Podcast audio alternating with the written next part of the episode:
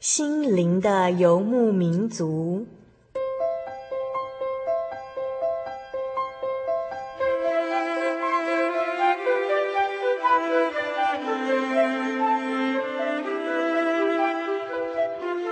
在这个谁都不管谁的后现代社会里，每个人的心灵都是游牧民族。成长的过程就是寻找的过程。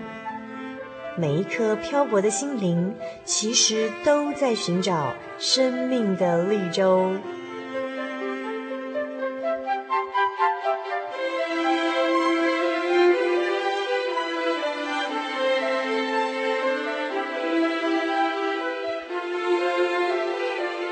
本节目由真耶稣教会台湾总会制作，欢迎收听。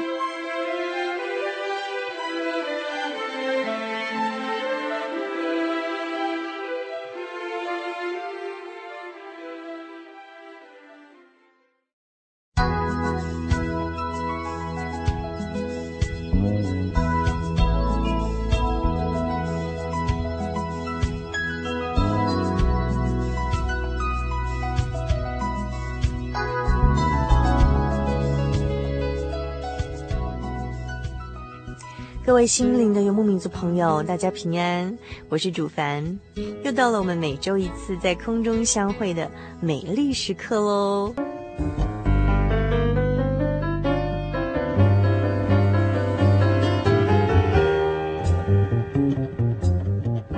走出繁忙，卸下疲累，无需理会外在的压力，不必在意别人的眼光，让自己漫步在云端之上。香醇浓郁的滋味，生活咖啡馆，用心调味，与您共享。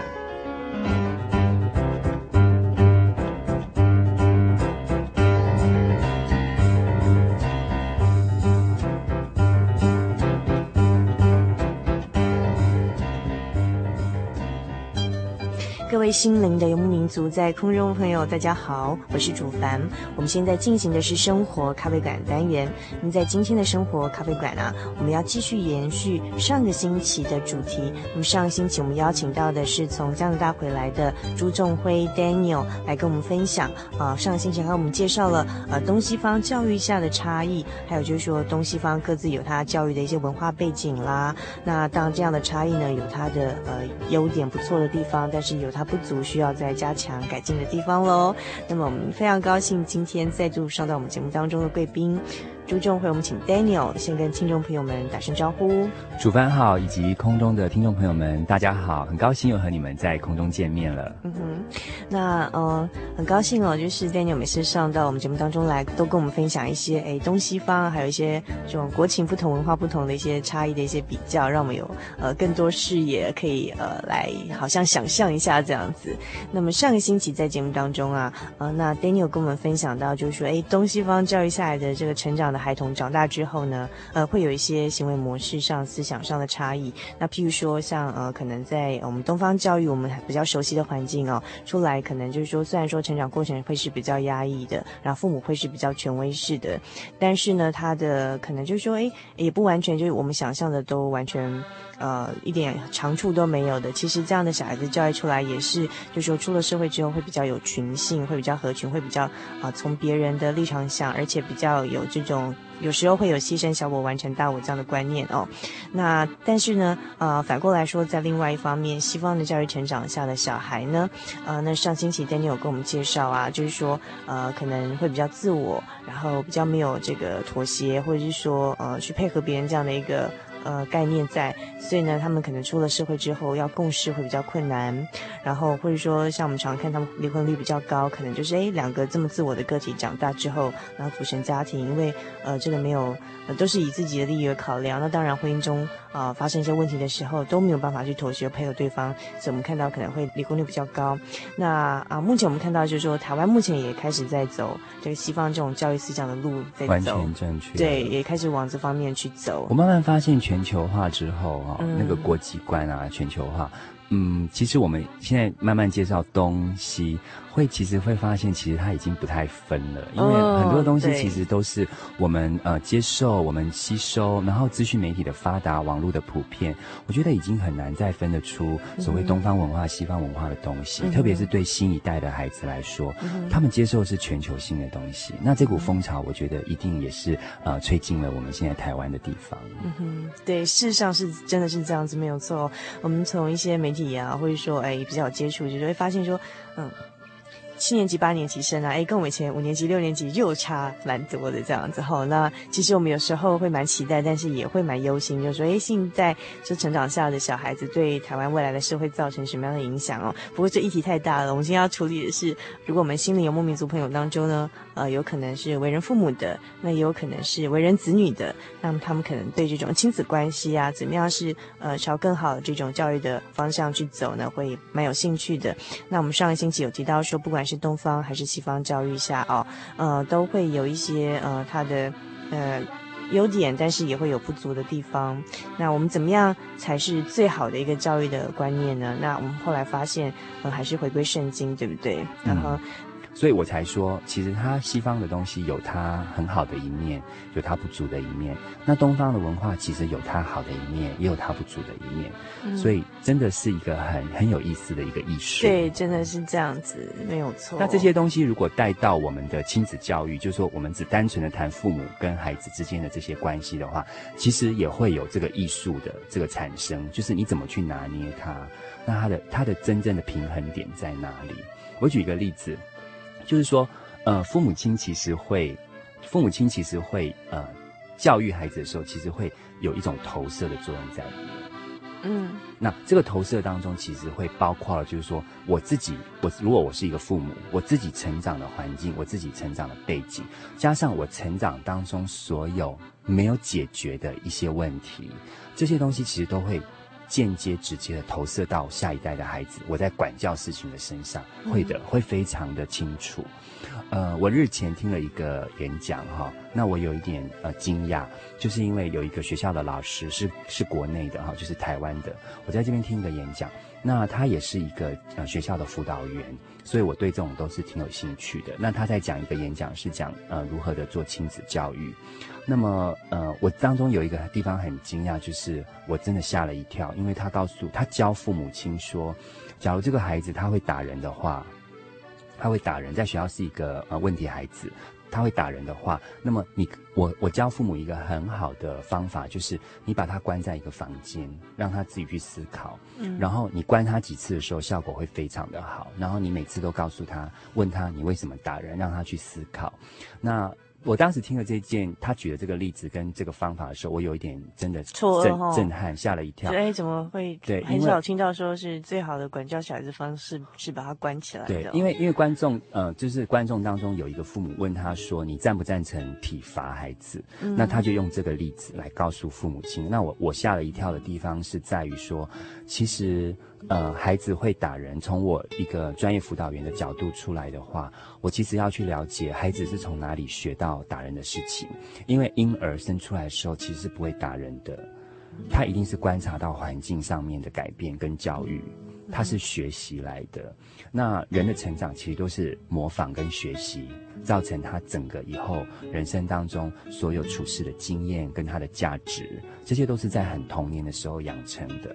因此，一个家庭在孩子成长最开始的那前六年当中，所给孩子看到跟所给孩子影响的，就会是他往后很多人生当中处理事情的价值跟观念。那如果这个孩子在后期，就是十八岁以后，他没有因为教育或是因为人生的挫折或是一些经历，让他突破产生了更多的智慧的话，也许这个孩子后期的东西就会一直停留在最早期的，就是他所接触跟被影响的那些童年的回忆跟成长给他的影响。那我之所以这样讲，只是举一个很简单的例子：孩子会打人。我刚刚问了一个很简单的问题，就是他从哪里学来的？来的对，那我能够很单纯想到，呃，我碰到的一个实际的 case 是这样的哈。到我的个案里面，妈妈跑进辅导室来告我说。我的孩子，那个孩子才国小三年级哦。他说这个孩子一开口就是骂人，然后一开口就是呃，就是批评人家，然后接着就是打人。嗯，他说这样的孩子我没有办法教他，好，然后我已经头痛的不得了，学校已经三天两头找我开会，我已经一直去，我没有办法解决这个问题，所以我带到这边来辅导室，看你怎么办这样子。嗯，那我当时立立刻想到就是。孩子其实是无辜的，因为孩子我刚刚提到，孩子是学习来模仿来的，所以我暂时先把孩子分开，跟父母分开，因为我们都是大人，我是辅导员，我也是大人，在孩子小小的心灵世界里面，他看到两个大人处在他的前面的时候，其实是一个无形的压力，所以我必须让孩子先去玩具间，先去放松他的心情，好，我就让他先过去。所以你们的工作环环境还有个玩具间给儿童的，对，就让他先去。去，因为他才国小三年级，他是一个儿童，那我就先跟妈妈聊。那妈妈冲着我第一句话很好玩的，她说：“我又没有问题，你辅导我干什么？” 他说：“我带孩子来是要你 fix 他，要你修理他，哎，我不是要你来告诉我怎么做，哎。”然后我说：“妈妈没有关系，我先跟你聊天就好了。”那我其实，在那个过程当中，主要是想要知道说孩子到底是怎么学来打人的哈。那其实慢慢慢慢引导出来。那我我要跟观听众朋友讲一件事情，就是说，其实妈妈在家里面就是这样子打孩子的，嗯，就是这样打孩子，所以孩子就从妈妈身上学到，就是用打来解决事情。而且妈妈有几句很棒的名言，就是第一是你给我过来，嗯，那第二就是说站好听我说话，嗯，第三就是说你再转头我就 K 你，好，这三句，所以这小孩子在学校就是这样对同学？这三句至理名言，孩子完完全全的应用在学校同才的环境里面。为什么？因为孩子跟孩子相处的时候，A A 孩子跟 B 孩子，A 孩子不一定要听 B 孩子说话的。因为他也是独立的个体，他也要他想要做的事情，他想要玩，他不一定要听你说话。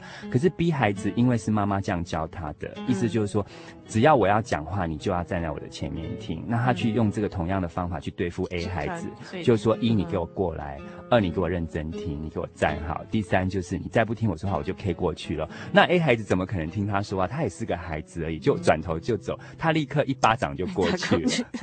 那 A 孩子妈妈学的，A 孩子当然去告老师，uh, 所以我我就用这个简单的例子，嗯，他今天所有的动作其实是从大人教育他的东西，所以说妈妈告诉孩子说你不可以在学校打人的同时，其实孩子会 confuse，他会混乱，因为妈妈在家里就是会打，因为妈妈要他听他讲话是用打的，所以他今天就学到一个东西，就是说我今天要别人听我说话，我也要先出手，他才会听我说话。这是一个错误的教育方式，嗯，这是错误的观念。可是妈妈很快就可以评论说，这是错误的。就是弟弟，我告诉你，人家要听你说话，他可以听，也可以不听。你为什么要用打的呢？可是孩子会有一个很大的问号，就是因为你都打我啊，那，那我也可以听，可以不听，为什么我不听的时候你就一巴掌过来的呢？他不会表达这样的字句，他是做辅导的人，我们会明白。因此我才想说，哎，那个辅导的学校老师竟然教父母用这样的方法去体罚自己的孩子，说这是一个有效的方法，嗯、我才会很错愕在这边。所以意思就是说，他可能是因为他自己的童年经验还是过去经验怎么样，所以他投射到说，那他教完小孩也是用这种方式会有效。我反而会想到说，其实父母有很多的东西在成长的环境里面是没有得到解决，特别是东方的父母，因为东方的父母是压抑的一种社会形态，在这个形态里面，不论是你的家庭，你对父母，不论是环境，不论是学校教育，你有诸多的压力是没有解决的。可是你就这样成长了，那你这样成长之后，今天真是有幸运，你生了你的下一代出来的时候，你很多没有解决的问题跟困扰。你就直接投射下去，因此我在我在呃西方国家做生命教育的时候，我第一个要点是我不教育孩子，我先教育父母，就是说父母其实是要学习成为父母的，因为每个父母其实都不是天生下来就是父母，你也不过是从一个孩子成长到青少年，到了成年，你进入婚姻，没有人教你怎么做父母，可是在国外他们。是非常普遍、非常流行的，就是，呃，父母之前的教育跟父母之后的教育，也就是说，在你们进入婚姻的时候，你就要受教育了，因为你们可能会有孩子。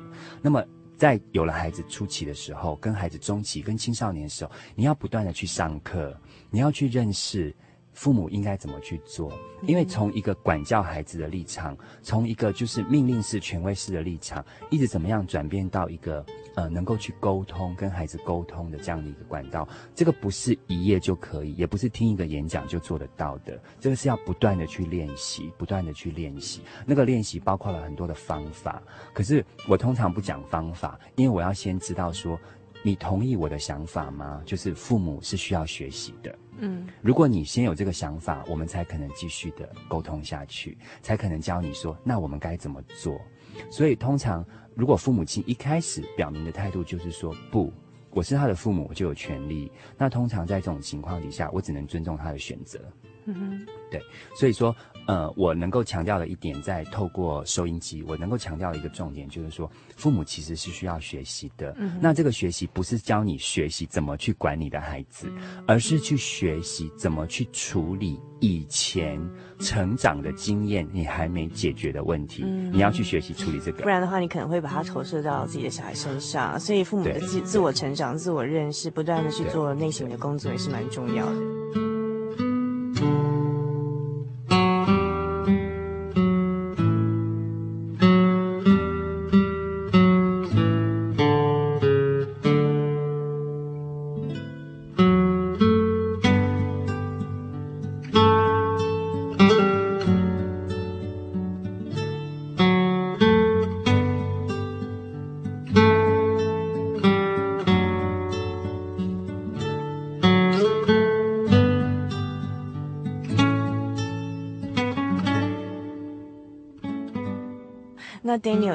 在看，就是说，你看，就是普遍上的例子上，就是父母会把自己的这样经验投射到小孩子，就是他可能在原生家庭中没有处理到的一个很好的一个被对待的方式，他又用同样这样的方式去对待他的子女。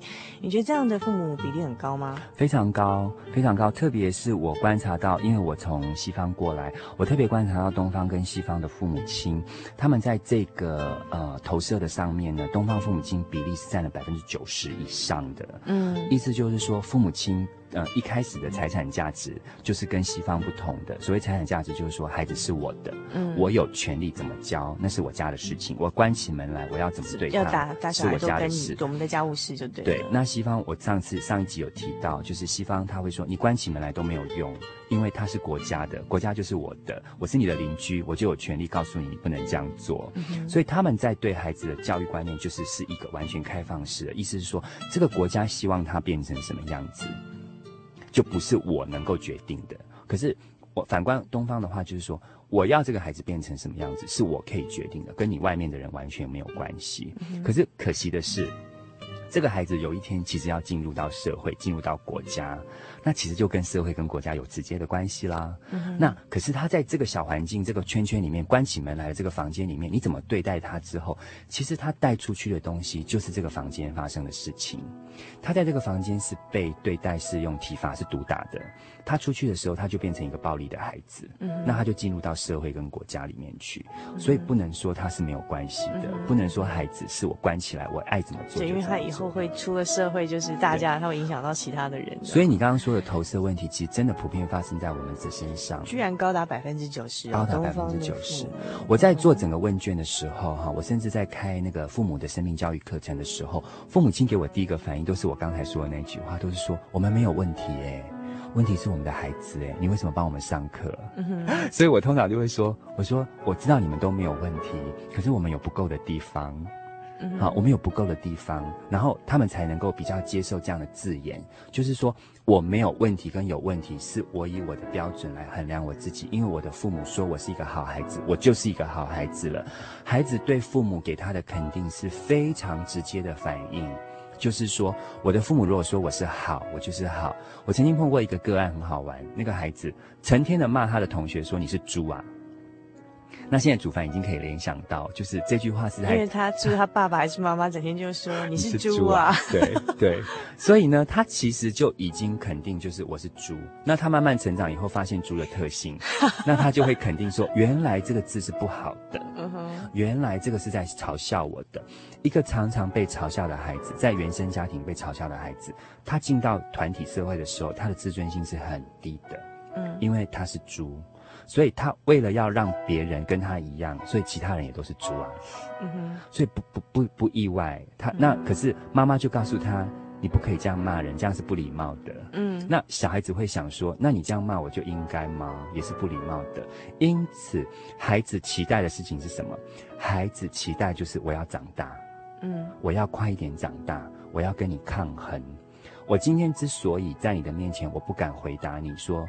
你你讲的问题也不对啊，我又不是猪，你都这样骂我，为什么我不可以骂别人？他回回应不了你，是因为他还是一个孩子，所以孩子为什么期待等到大人？就是因为我只要等到大了，我就不会再受你的摆布，受你的控制，这是一个恶性循环，所以孩子就不断的期待青少年时代的来临。当他有一点点能力的时候，跟你个子差不多高的时候，你注意，他反过来骂你的字眼，通常都更加的恶毒。更加的恶毒，那然后家长才来告我们说，为什么，为什么，为什么青少年的孩子进来就是这样的？为什么为什么现在的青少年是这样对我们父母？他看不到我们的辛苦吗？我告诉他这是两件事情，他只是在处理他过往那个没有处理的经验。他知道你很辛苦，可是他并不尊重你，因为从小你没有尊重过他。你你你直接。你直接这样跟父母讲哦？我真的告诉父母啊。好啊，那不怕你这样直接跟父母讲，会不会让他不高兴？嗯，他如果不高兴的话，我会说 It's OK，没有关系，你可以不接受我的看法，可是我必须告诉你，差别是在这边，这是问题的冲突点。那你下一下一步，假如父母亲他能够回去思考过后，他是一个智慧的父母，他去思考这个问题，他再来找我的时候，我会跟他再重新谈一谈。父母亲，你自己本身成长的过程，是不是你的父母也常常骂你是猪？嗯，所以这是一个一直循环下来的东西。那到底到哪一代要结束？就是到那个有智慧的那一代。嗯、那那一代他觉得我要突破，我不要再做这样的事情。那这个需要上课，嗯、一定要上课。教育不是只有父母亲有权利教育孩子，父母亲也有权利再被教育。嗯哼，所以你不要放掉你这个权利。可是，那父母要怎么样有这种呃在受教育，让自己成为一个更优质父母的一个管道呢？在国内的话，我现在不是很清楚，但是我能够想到的就是教会信仰，嗯，因为从信仰当中会让你重新去检视你自己成长里面的不愉快的东西，因为你跪在神的面前，当一个有爱的东西包围着你的时候，很多过往的经验、不愉快的经验都会一一的浮现。为什么我这样说？因为一个不愉快的经验就是爱不足、爱不够。那这些不够的东西，你没有办法去怪罪社会，也没有办法去怪罪你原生的父母，因为他们在教育上面也没有突破。你不能怪他们，他也不过是秉承再上一代给他的经验罢了。可是这样爱的不足，其实对你已经足以造成伤害。你今天才会意识到说，哎，我原来用同样的东西在对待我的下一代。那我警示到了，哎呀，我这样不行了，所以我需要再去突破，再去成长。那我告诉大家，从信仰的东西，从耶稣的东西，从耶稣这件事情、信仰这件事情里面，给我们带来就是一个爱的讯息。这是神留给人世间最宝贵的一个礼物，就是一个爱的这件事情。那因为这个爱。会整个弥补所有过往不足的东西，那这个是一个源头，也就是说，你真的要去寻求这个原来的东西、原来的帮助的话，你必须去找回这个爱。那这个爱里面是没有自私的，那这个没有自私的爱，只有从耶稣的身上你可以看到完全的牺牲。那当你被这个爱包围，甚至于沉浸在爱的当中的时候，你所有过往不愉快的东西、经验也好、伤痛也好。会渐渐的被抚平。你越追求这个爱的源头的力量，你越抚平的越好，越平顺。只有在抚平的时候，你可以蜕变成一个新的人。那在这个新的人当中，你才有能力再去看下一代的人。然后，当他呃提出一些跟你论调不同，当他你叫他听静静听你说话，他转身就走的时候，你会多了一份体谅跟包容在那个里面。因为你已经没有自己的情绪跟自己的问题了，你看到的只是说，诶，为什么他这样做？因为我没有这样教他，那个才是一个真正问题的出来，你才能够去讨论他。嗯。所以我反而会回到最源头，就是说，一个父母亲今天要谈亲子教育的时候，其实要先问自己一个最重要的问题，就是我在我自己的成长的过程当中，我被爱的够不够？嗯哼，这个爱。我我上一集有提到，这个爱里面包括了责备，包括了督导，也包括了宠爱，也包括了所有尊重。所以这个爱是一个广泛全面性的。我们今天听到爱的时候，不要以为说哦，爱就是尊重，尊重只是爱里面的其中一部分。我们把西方的东西一抓过来说，你看他们多爱自己的孩女，会亲亲，会抱抱，会搂搂，会说 honey honey，会对他们很尊重，让他们走自己的路，那个是爱的一部分。我们只学到了一部分，我们不要只抓了这一部分，就把它当成是一只大象哈。我们只摸到了大象的腿，我们就说这只大象是一个墙壁。所以说，在这种情况底下，聪明的父母亲先问自己一句话：我今天要谈亲子教育，我都先回到一个最基本的，就是父母亲你本身的成长环境，童年的时候，你觉得你有没有被你的父母爱过？假如你的爱是不足的，你要先去找一个足够的爱来抚平这一段过去不愉快的经验。这样子你才有重新站起来的能力，你站得起来，我才能跟你再谈下去。我们怎么样去教育下一代的孩子？嗯哼，嗯哼。所以这个爱的来源，圣经上也说神就是爱哦。所以不管就是说我们在过去的经验里头，就是得到的爱是否足够，然后我们过去有什么样欠缺或是伤痛的感觉，好创伤。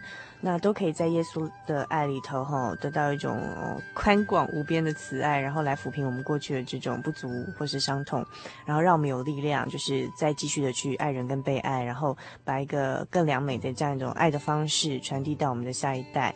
那刚才 Danny 有跟我们分享说，呃，不要再让上一代的这种不足的这种，呃，教养方式在。呃，影响到我们的话，那一个很重要是我们从我们自己身上开始做起，呃，去做一个呃有知有智慧的父母哦。那呃，圣经上说敬畏神是智慧的开端，所以当我们想要去做一个有知有智慧的呃父母的时候呢，当然就是呃最好的方式就是从认识神，然后从认识圣经，就是去进一步认识圣经上给我们的道理，好，从这样开始去呃来得到从神来的爱跟智慧。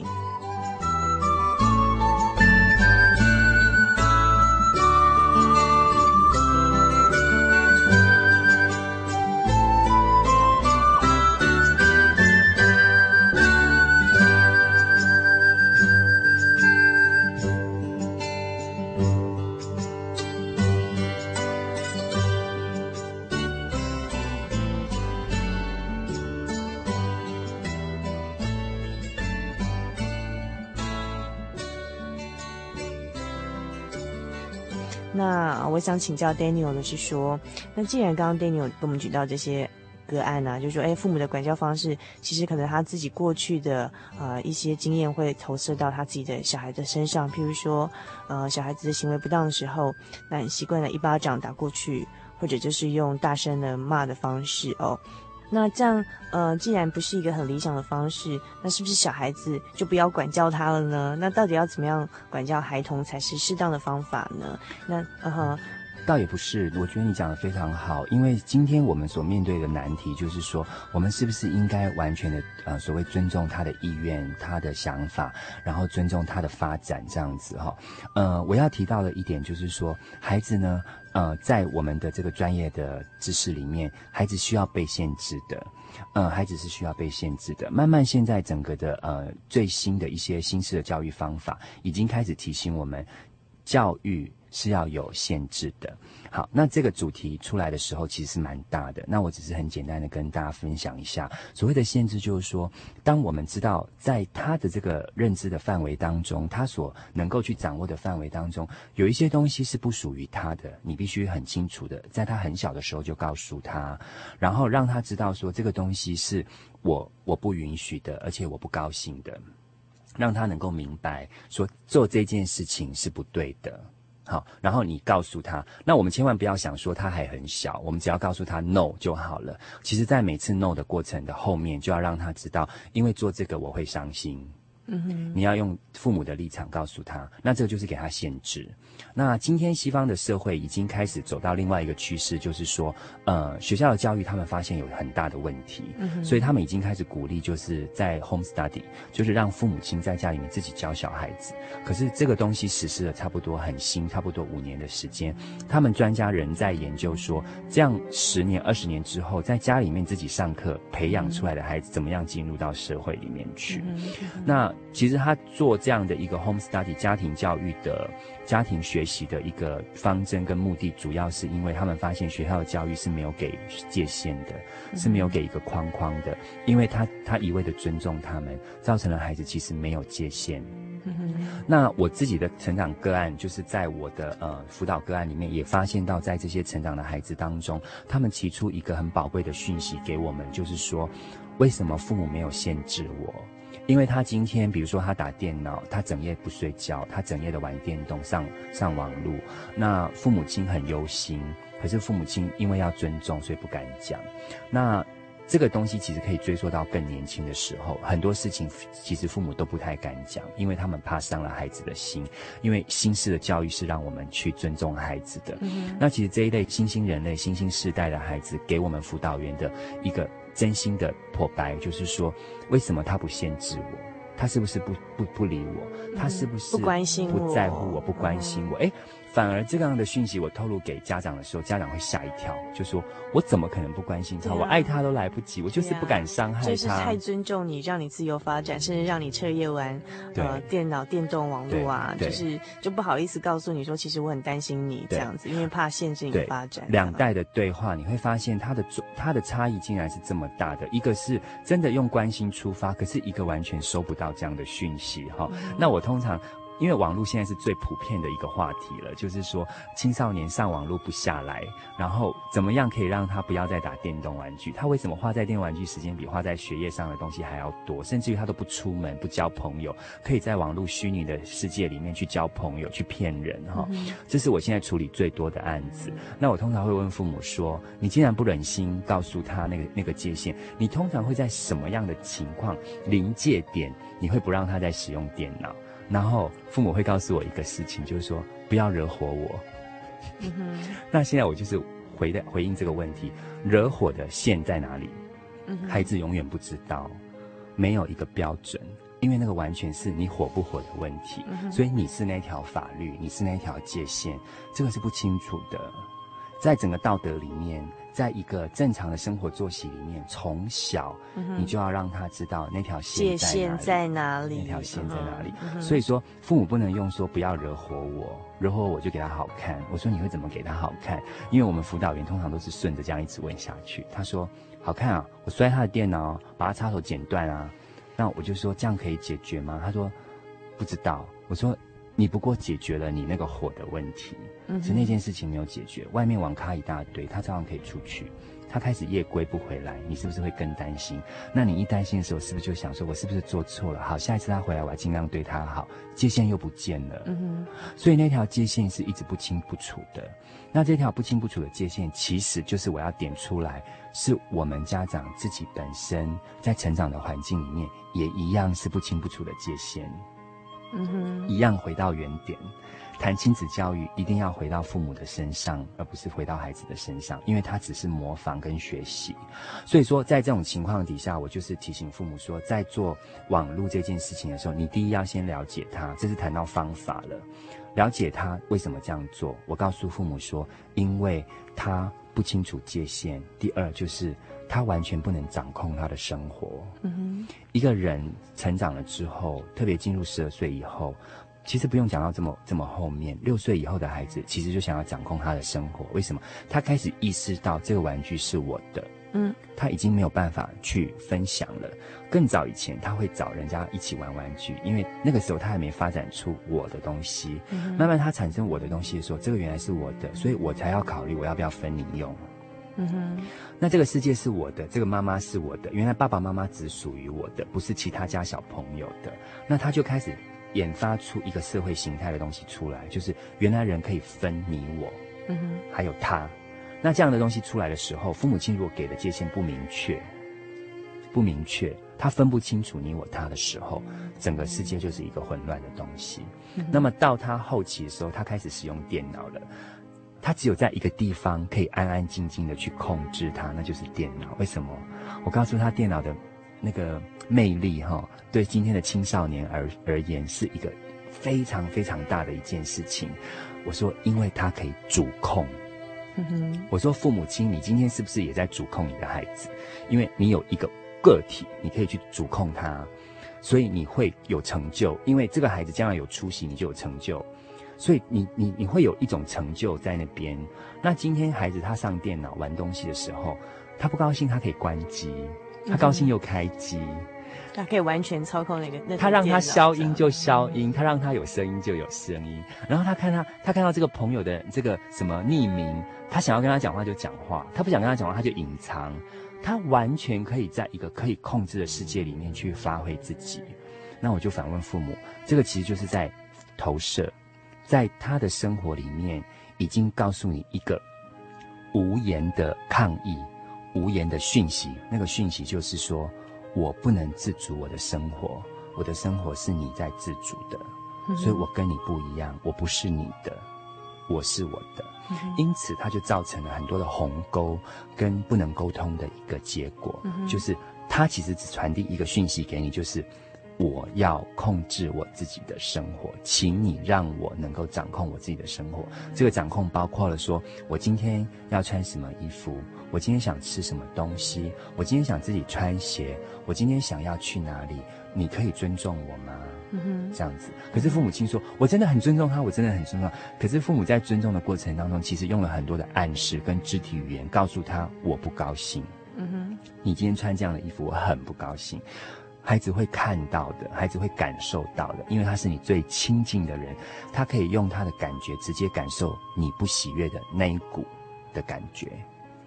那所以说，在这个情况底下，就是有冲突点出来，因为父母亲讲的话不一定是真实的，嗯，你用了很多的暗示，那这样的暗示其实又要回到一个原点，就是说，在父母亲成长的童年过程里面，是不是也收到很多这样的暗示？你自己的父母是不是这样对你的？假如是，你要突破这一点，嗯哼，因为这不是沟通，这种的暗示其实是会伤害对方的。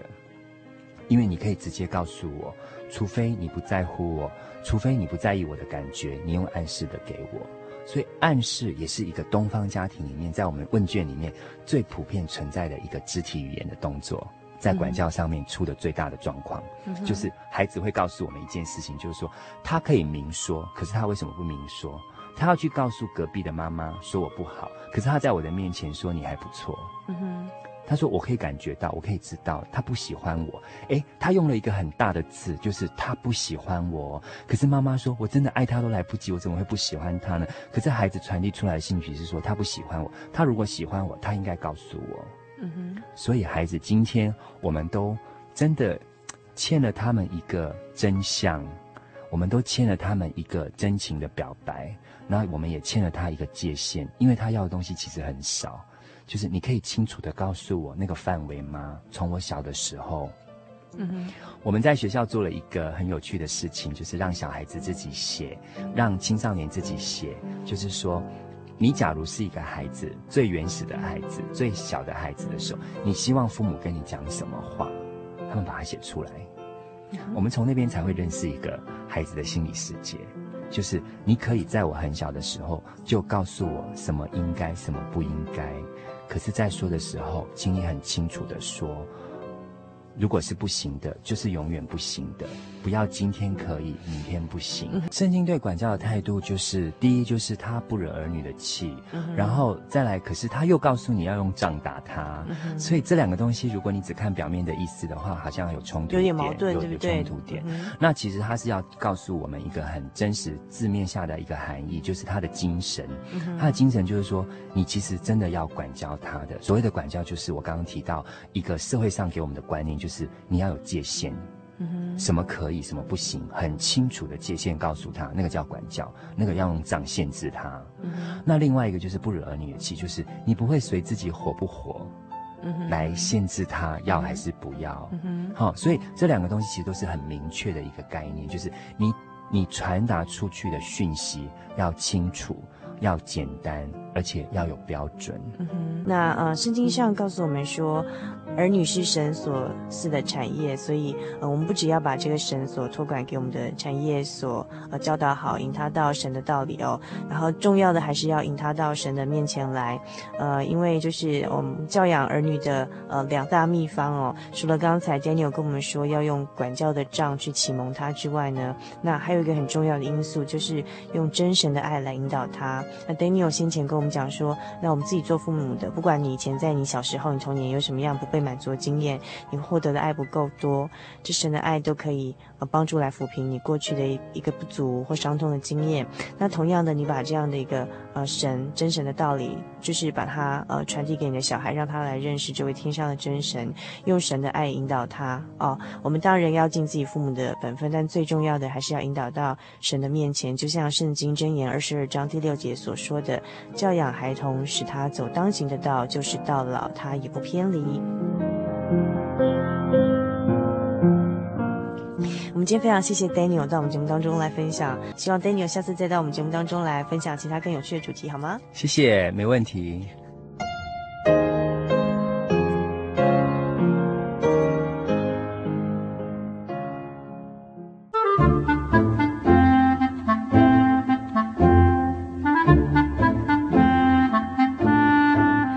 经是世界最畅销，也是翻译本最多的书。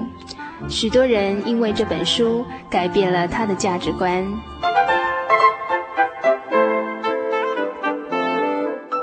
请和我们一起进入圣经的迷人世界。欢迎收听《圣经小百科》。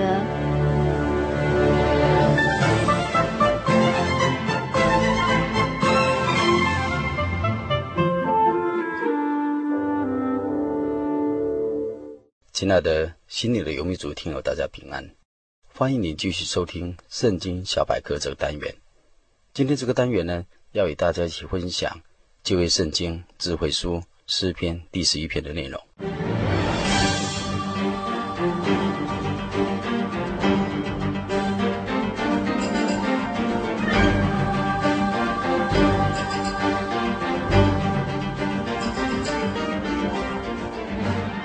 本篇诗篇诗词经文共有七节，而主题是投靠真神，不畏惧强敌，也可定为信任你的神，靠主不怕。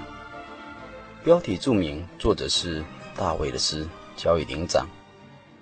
本篇诗篇是一篇很美丽的诗歌，因为它有一段可歌可泣的背景。一般学者考察，相传是大卫年轻的时候，在扫罗王的朝廷。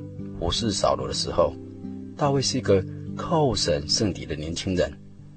扫罗王心中因此记恨着他，想要把他害死。于是大卫不得已过着逃亡的生活。他避难的时候，在患难当中做了这一首诗篇。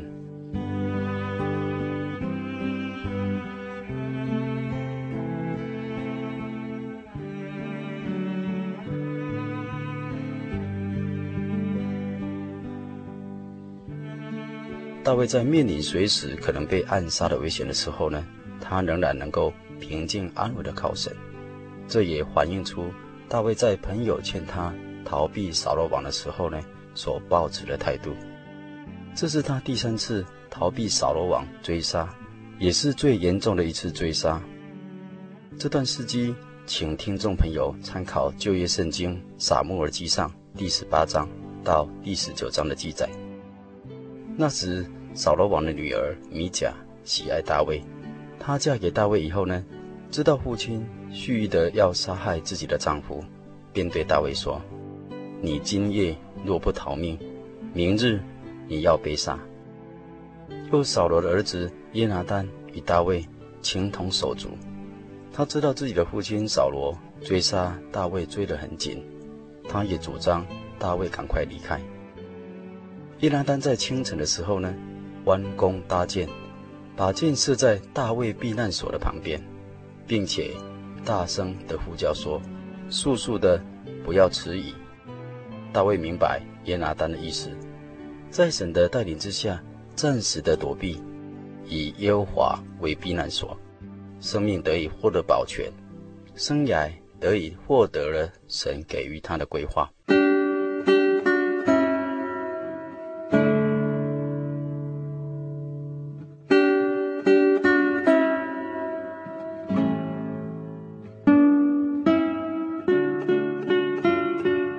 本书名叫《生命的乐章》，里面说，忧愁的产生大概是为着适应事情的变化和环境的变化，用幻想去猜测，用知觉去推敲。若假定有严重的后果，以至于终日思前想后，却想不通，愁眉莫展，苦不堪言。其实，人生对于神信心的最高表现。就是活在神的爱中，信守在神的爱中，顺服在神全能的带领之下。在人看来，以为是倒霉或是不幸的事情，却可能是猛虎的媒介。古圣徒约瑟被卖到埃及，依人看来，他真的是遇到一件非常倒霉透顶的事，但是后来却成为埃及与以色列饥荒的救星。又是他个人多彩多姿、丰盛人生的垫脚石。因此，圣经以赛亚书说：“神的道路高过人的道路，神的意念高过人的意念。”又如孟子曾经说过的一句话，他说：“天将降大任于斯人也，必先苦其心志，劳其筋骨，饿其体肤，空乏其身，行活乱其所为。”所以动心忍性，增益其所不能也。又有人体会的说，神所以困难人者，也恰足以表示对人的厚爱，而将有所成全。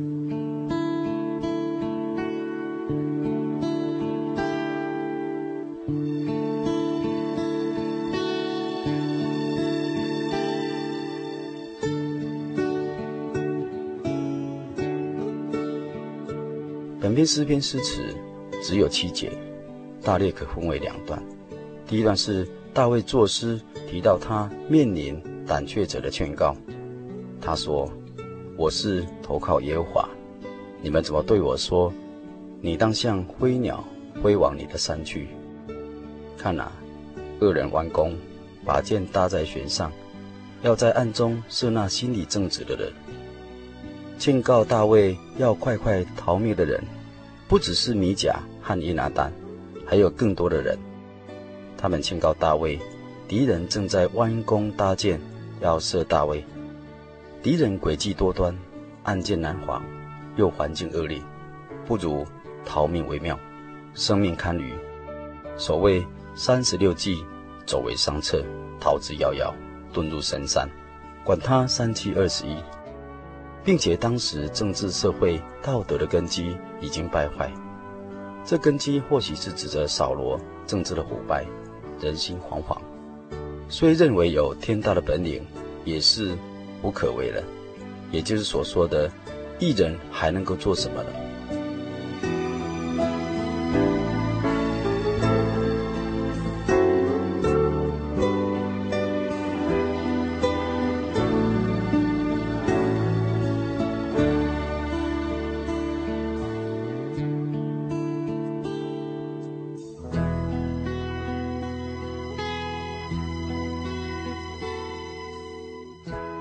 当时政治和社会根基败坏，扫罗王贪污，违背神的命令，失去了许多当灭之物。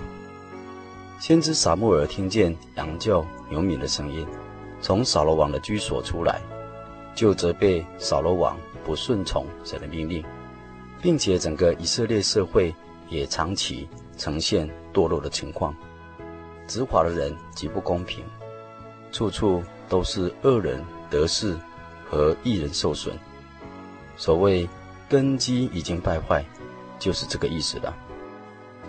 在这恶劣的环境中，扫罗想要害死大卫是轻而易举的事情，因此米甲和耶拿丹爱大卫，都劝告他要学鸟儿一般，速飞到山远的地方去。的确，一人看见社会人心的邪恶。焉能不生花害怕呢？在杂乱的苦闷的时代当中，愿做鸟儿飞去的人，确实是不少。大卫勇气十足，满身是胆，因他的信心建造在神身上，他的眼目担当的仰望神，心就刚强壮胆了。若是大卫的眼目只看着自己，就必因环境而惧怕发抖。轮到大卫遭遇扫罗王的逼迫，他不止逃避一次，而且是多次的逃走。他曾经逃到加特，逃到亚杜兰洞，后来又逃到米斯巴、基比亚、基伊拉、西火旷野、马云，还有隐基底等等许多的地方。因此，有人问道：他著作了本诗篇，主张临危不乱，临危不逃。然而，他却逃亡了很多次的记录，这是否与他作诗有所矛盾呢？其实，本篇诗篇的主要题旨在于说明，站在真神这一边的，到最后必得到最后的胜利。神乃是最后的权威，我们应当听神的声音。感受神的声音，到底是逃离恶劣的环境，或留在原地，我们都必须确实的投靠神。新约圣经使徒行传记载，当耶路撒冷教会因信仰大遭逼迫的时候，众使徒们都留在耶路撒冷，没有出来。但有许多门徒逃到犹太，还有撒玛利亚各处的地方。其实我们在各方面的观察。逃走的也是对的，但是不逃走也是对，因为他们都有依靠神的心。那些不走的人，维持了耶路撒冷教会，还有眷顾许多穷苦的弟兄姐妹们。至于那些走开的呢，他们往各处去传道。腓力执事则下撒玛利亚城宣传基督。众人听见了，又看见腓力所行的神迹。就同心合意的听从他的话，因神与腓力同在。因此，保罗说的对，说万事互相效力，叫爱主的人得益处。一切所遭遇的，对于一个有信心的基督徒来说，都是有益处的。所以问题不在于走与不走，乃在乎我们是否真的爱主，而真心的信靠他。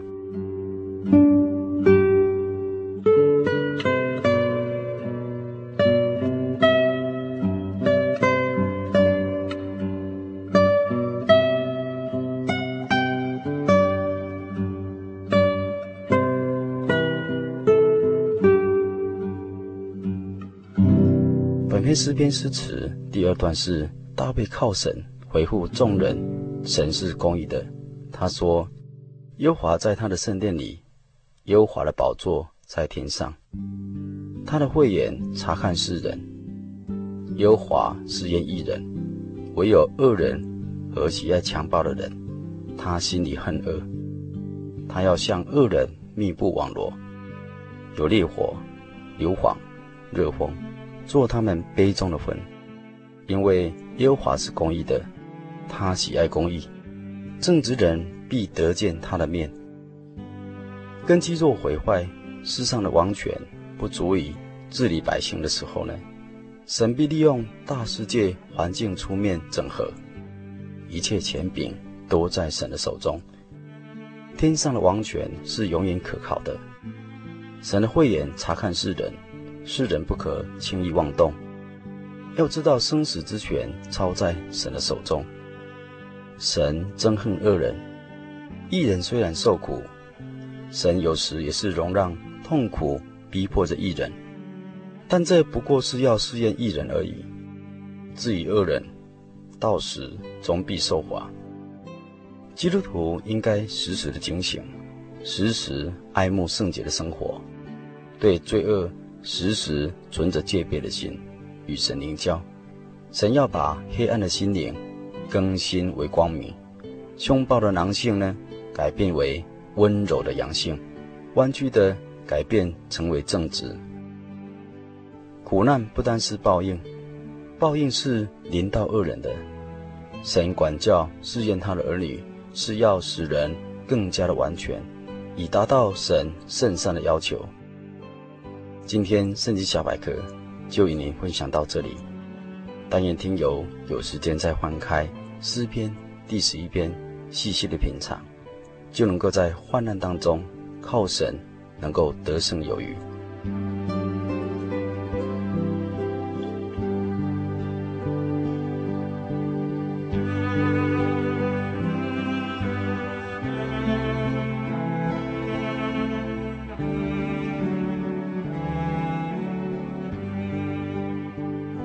现在我们一起来向天上的神祷告，奉主耶稣圣名祷告，亲爱的天父，至高的神，亲爱的救主耶稣基督，我们感谢赞美你的圣名，我们愿意投靠在你真理的权柄之下，受你的管制，唯有你是义人的根基，离开了你，我们就一无所有，我们也不能做什么，根基若是毁坏。一人还能够做什么呢？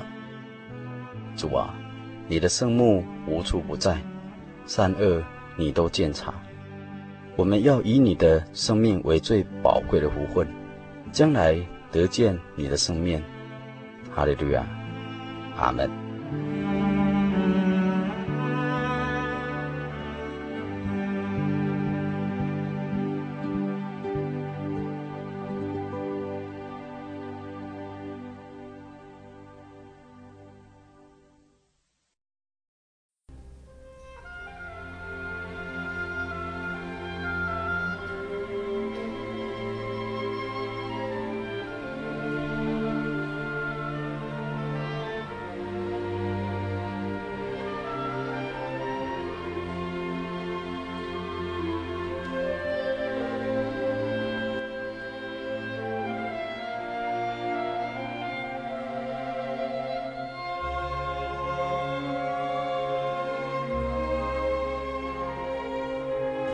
亲爱的听众朋友，您现在收听的是心灵的游牧民族华语福音广播节目。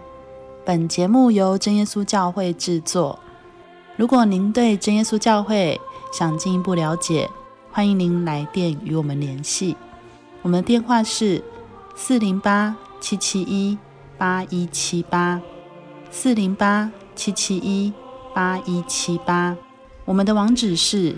Tjc 点 org，您可以来电询问教会地址及聚会时间。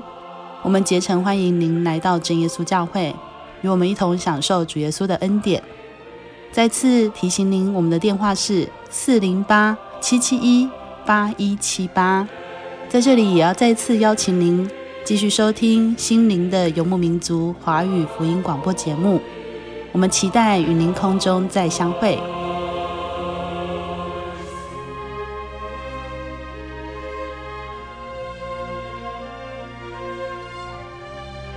Música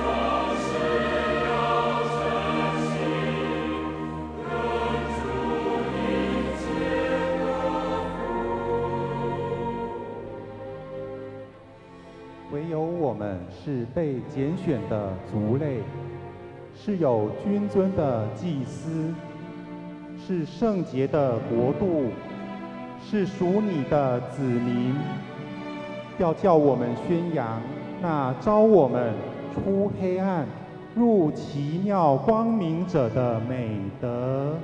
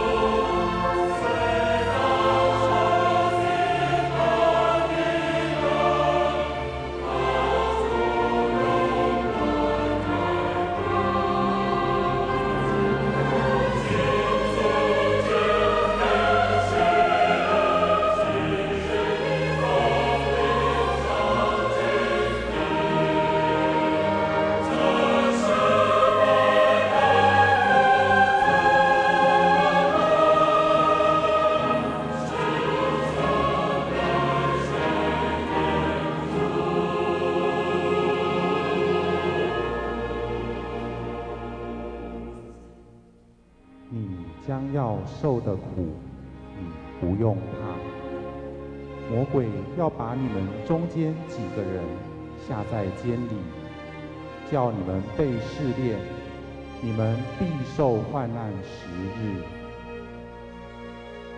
你务要至死忠心，我就赐给你那生命的冠冕。